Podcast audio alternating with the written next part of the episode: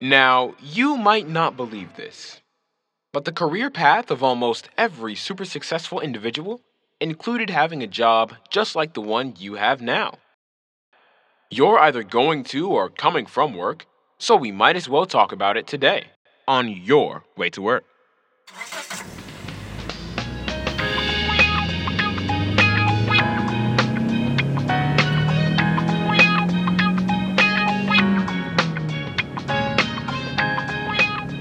And now, your host, Ricardo Whitted.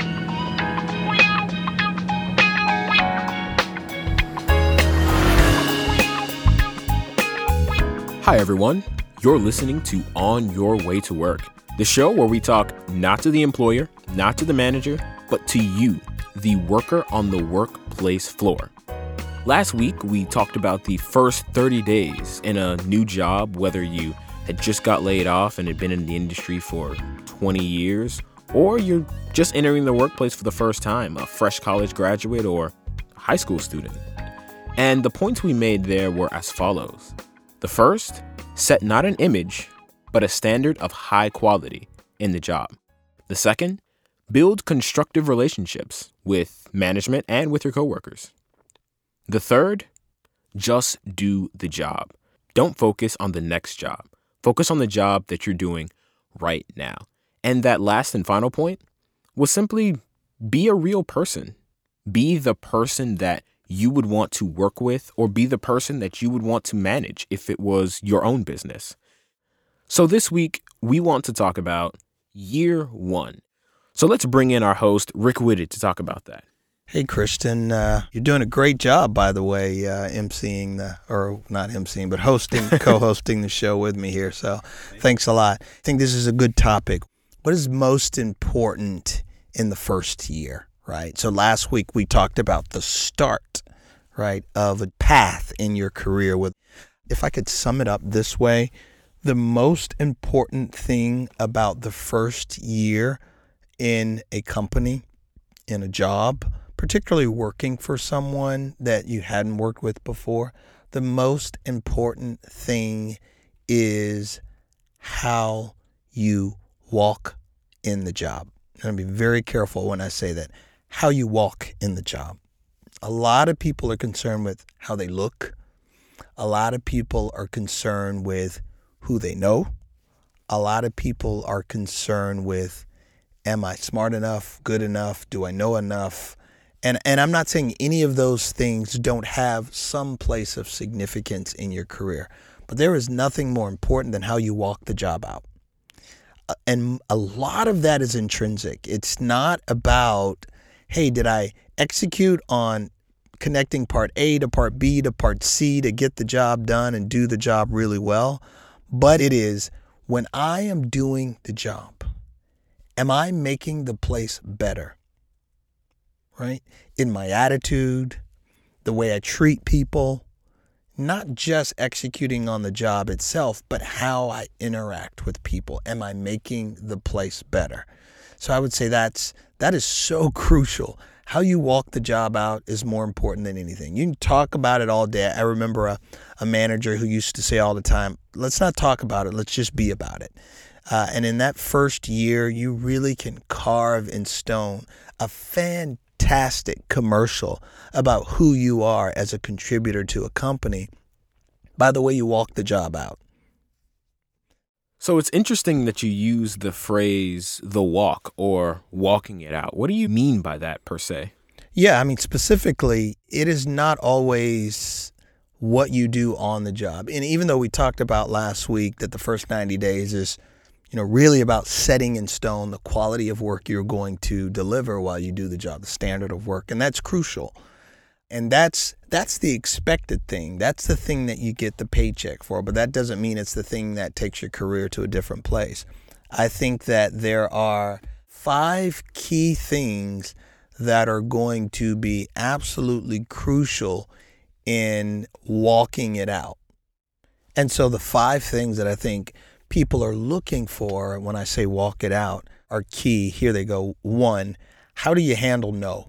Or the you're not ready. And we talk about this on the show every now and then, but that is crucial. Number two, how do you handle correction or tough news or, or difficult coaching from your manager or leader or your owner? Number three, how do you handle workplace conflict, particularly being offended, you know, in the workplace? And I, I talk about this extensively in the book.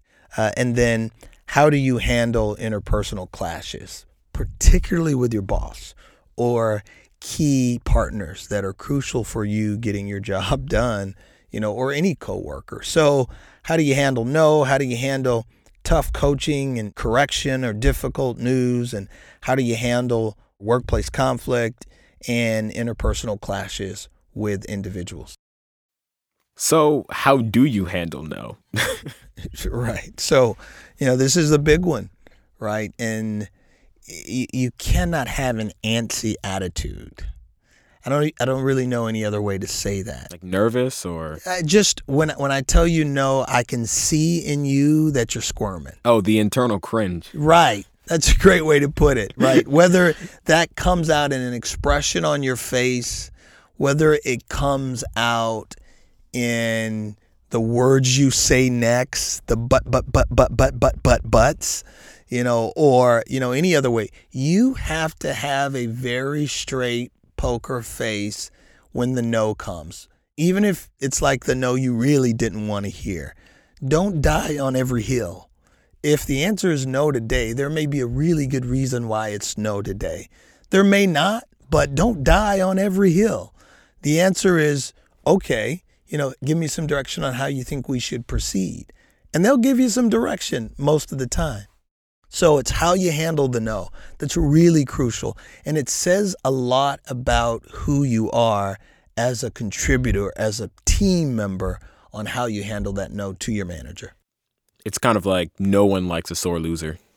Y- yeah, or it's kind of like no one likes a whiny baby either, right? It's if if the answer is no, the answer is no.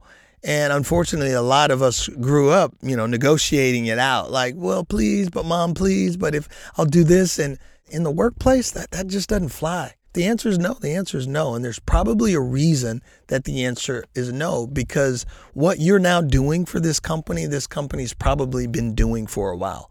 That's why they turned it into a business. And however long they've been around, that's why they're around. So you may have a great idea, but you have to honor where you are within your role to know that the ideas I don't own them here. They're not mine. And and and it's my point to to contribute and offer but but I can't demand that my way come across. So you got to handle the no right. You just used a great phrase you might have a great idea leading off of that how do you handle correction? You had that great idea but the answer was no or? Yeah so this is like the first how do you handle the no? Not the same it can be different but the tough coaching right? There are times when you may have thought you nailed it and your your manager says well you did nail it christian. You, you actually didn't do well right or you're in a in your mid-year review or your year-end review or quarterly review or however often and what cycle you're your your leadership uh, or manager or owner uh, does a review with you on how you're doing, it may not be a good one. You may have thought you were doing okay, and they're they're saying, "Well, hey, you're you're not an A. You're C plus. You might be a B minus, or maybe you're a B, but you thought you were an A." And that can be some tough coaching for someone to say, "Hey, appreciate the work you're doing, and you know I think you're doing a pretty good job." but here's some very specific things that you need to do that'll make you better. You're not at a thousand percent yet, and here's why. That can be tough sometimes. I'm an avid learner, so I love to hear that kind of feedback. But even when I hear that kind of feedback, I, I step back and go, wow, yeah, you know, even if they're right, it's it's, it's a little painful, right? Because you, are kind of getting a shave, you're getting a haircut a little bit there on on maybe the ego if you thought you were doing well, or so yeah, I mean, I think being able to handle that coaching is important. Now, it can also be difficult coaching because you didn't do it right and you know you messed up and you're thinking, oh man, I'm just, I messed up. And you might have that feeling going to your boss or your boss coming to you And then yeah, they they give it to you and put steps in place to fix it, hopefully, etc. But the attitude that you have with dealing with that is crucial. And I'll give it to you in one word own it. Ownership. Two words, I guess. Own it or ownership. You just got to own it. It's like you just got to have a my bad attitude. That was my bad. You know, here's what I realized I, I did wrong. Here's how I'm going to correct that. Or ask, can you help me correct that? And then correct it and execute going forward. Don't shift the blame. That's right. Just own it. Own it. That is the best way to deal with difficult coaching, you know, tough news, you know, whatever it is. Just own it. It is quicker to own it and move on. It sets character in motion in the minds of people about who you are. So I'm going to switch gears here for a second. Last week, we talked about building constructive relationships with coworkers and management what do you do when that goes sour? When you start having interpersonal conflicts or, or workplace conflicts? I mean, we've talked about this before in an episode with Alan Rajanish, um, dealing with offense in the workplace. Yeah, great, great episode, season one. Yeah. But what do we do about that? Yeah, so I'll just tell you in my mind, and, and biggest hurdles to get over in the workplace is being offended. That was one of the reasons I did that show with Alan Rajanis last year. I think it was episode four and five, uh, and that's how to handle offense in the workplace from season one. Great show. Yeah, and again, the reason I did that show with Alan because one of the things that I've seen so much when people are leaving a company or, or becoming disgruntled, I, when I talk to them one of the primary things that I notice in the way they respond and the things they talk about, they're dealing with being offended. And so, you know, if you can't handle right conflict, it's going to lead to you being offended. And I'm not really saying anything that's groundbreaking here.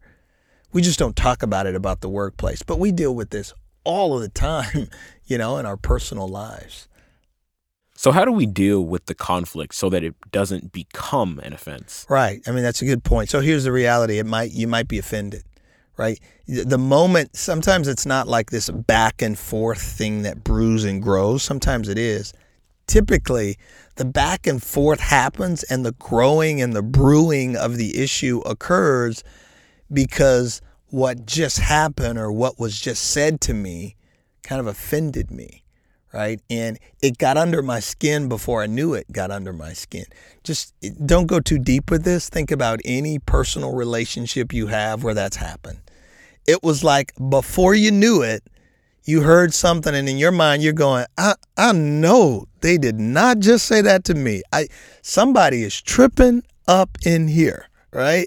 That's what you're thinking, right? It's just like your natural, your gut says, "I will slap." Right? And a couple That's what of you responses want. later, you're fighting. right, exactly. So you got to be able to handle that, and and that, in an essence, is just conflict. And so you have got to be able to step back when you hear the thing you thought you heard and say nothing, to not respond particularly in the workplace, because we're talking about feeding our families here, right? So you have to step back when you heard something and eh, before you speak, think. And then before you speak, after you thought, think again. So before you speak, after you think, and then before you speak, after you think, and then you thought before you spoke again. Yeah, I'm, I'm going on and on here to say think about three or four times before you open your mouth. Think four moves ahead. Right, exactly.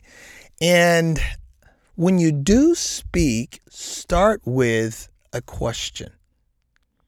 So, Christian, I want to make sure I'm, I'm doing the right things. And what I heard you say was, right? And if that bothered you, use wisdom. That may or may not be the place to deal with it right then. This is where mentors are great. This is where having mentors really become helpful. Because here's one thing that I've learned about careers is most things get done away from the table, not at the table. When everybody's at the table, that's not when You go after it with all the gusto to try to just win your case. Most things happen behind the scenes, away from the table. That's where deals and compromises are made on how we're going to move forward. So, in a nutshell, handling conflict is all in the response. Everything about dealing with a conflict, it will escalate or de escalate based on the very next words out of our mouths. That works in our personal lives. It is spot on the same thing in the workplace. So we've been talking about a lot of the more negative things here. right. how to handle the no, how to handle conflict. Let's switch gears again and talk about how do you handle doing more on the job? How do you handle beginning expansion, I guess you could say, beginning to grow in the role? So, yeah, Christian, I can sum that one up really easy. And this is so true for my career. Here you go. You will do more work before more money comes. You will do more work before bigger roles come. You will do more work before flexibility and autonomy to create your own schedule comes. That's just how it works. You do more work a long time sometimes before the bigger opportunities comes. And that's called making your current job bigger. And this is where a lot of people lose out. So if you can embrace this in your career, you are going to smoke people in the workplace around you. Because after about a good year, that's getting on folks' nerves. They're like, "What? I got to do what? And and I'm not getting paid for it. And this is ridiculous. And I'm out of here. This is crazy. Or, you know what I'm going to do? I'm going to do my nine to my five and I'm done. And if you're in the doorpost when I'm out of here, you're going to get run over. And that's how a lot of people think. But the truth is this if you're going to, you know, really advance in your career, and forget the advancement piece of it and think about the growth. The way you grow is to discover more different and interesting things in the environment you're in, right? If you just watch a baby in a room, they will go around and feel their way through or bite or lick or touch their way through that entire room. And what happens over time? They master that room. Listen, I'll, I'll take it a step further. Even if your baby is blind, they will do that same thing. They will have that same experience. And within a certain amount of time, they've mastered everything about that room. Now, it, the room may be a wreck and it may needs painting again, at least two feet and under, but they're going to master everything about that room. That's that's the process of growth. And we become so focused in our careers and and the business community does this. I mean, you know, we create it themselves, right? We're so focused on the promote that we underemphasize the growth. And growing is the most important piece to our career. And so I would say to you, right, if if you're talking about growing professionally and developing your career, then the number one thing you should always be considering, right, is having a willingness to do more, to learn how to do my job. As I always say this quicker, better, faster, right? And the only way I can learn those things is just to to keep pushing the envelope and exploring how can I get better. And I, I love when people come to me and say, you know, Rick, how can I get better? That is so different from the people that come to me and say, How can I get the next job? All I'm thinking is, well, I mean, I kind of need the job I got right now, right? And I need you to show me how much more this job can be, right? I'm just kind of giving you some examples of what me and business owners and others think like. It's always about how can I get better? Most people think, well, hey, I'd get better if you gave me the opportunity to do a better job. sounds funny. If you only gave me the trophy, I'd be in first place. That's right. Oh my gosh, absolutely. Right. that is you summed it up so well. but that's exactly, you know, that's in essence, that's what people are saying to you. And in that first year, it is so important for that not to be your focus. Even if that's your goal, your goal and your focus and how you execute is so, so different, right? But important. And they are different. And this gets back to kind of what we're ta- we've been talking about today. How do you walk this thing out? Because people are not going, hey, Rick executed on this. He did A, he hit B, he hit C, he hit his goals, right? They expect that. That's why they pay you. I mean, you're paid to do a job. So we're not sitting at a table. Business owners are not sitting around the, the card table in the evening when they're home thinking, wow, hey, you know what? If I just, um, let me see who's really done the job really well. Okay, they're executing. I'm, I'm going after that person. But they don't have good teamwork. They're, they don't know how to handle when you tell them no. They're not receptive when you're giving them coaching, particularly tough coaching, right? They, they don't know how to handle conflict. And if those are things that you can't do well, even if you're my top performing person and I'm a business owner, I'm going to be very hesitant to put my business in your hands. Because if that business doesn't do well, my family doesn't eat, right? And that, in essence, is what I mean about what's most important in the first year is how you walk while you do the job. It goes back to that taking ownership. Yeah. That's exactly what it is. Ownership of your job, ownership of your relationships, and attitude, right? And I would say that would sum it up really well ownership and attitude. Those are the two things you have to demonstrate in that first year, right? To really set the direction for your path in a very vertical direction, regardless of how you define promotion. Because for everybody, it's not, you know, the bigger job. But there are other things, right, that are crucial as well. Whatever you're looking for, you're not going to be able to ask and receive that, or better yet, not even ask for it to just be given to you if you don't demonstrate a great attitude and show and execute in a way that says, I have ownership here. I have a stake in the success uh, of, of this company's goals and objectives. Well, listeners, there you have it. That about wraps up the show for today. If there's anything that you would take away from this, it's exactly as we said take ownership. Don't try to ask for the trophy before you win the game.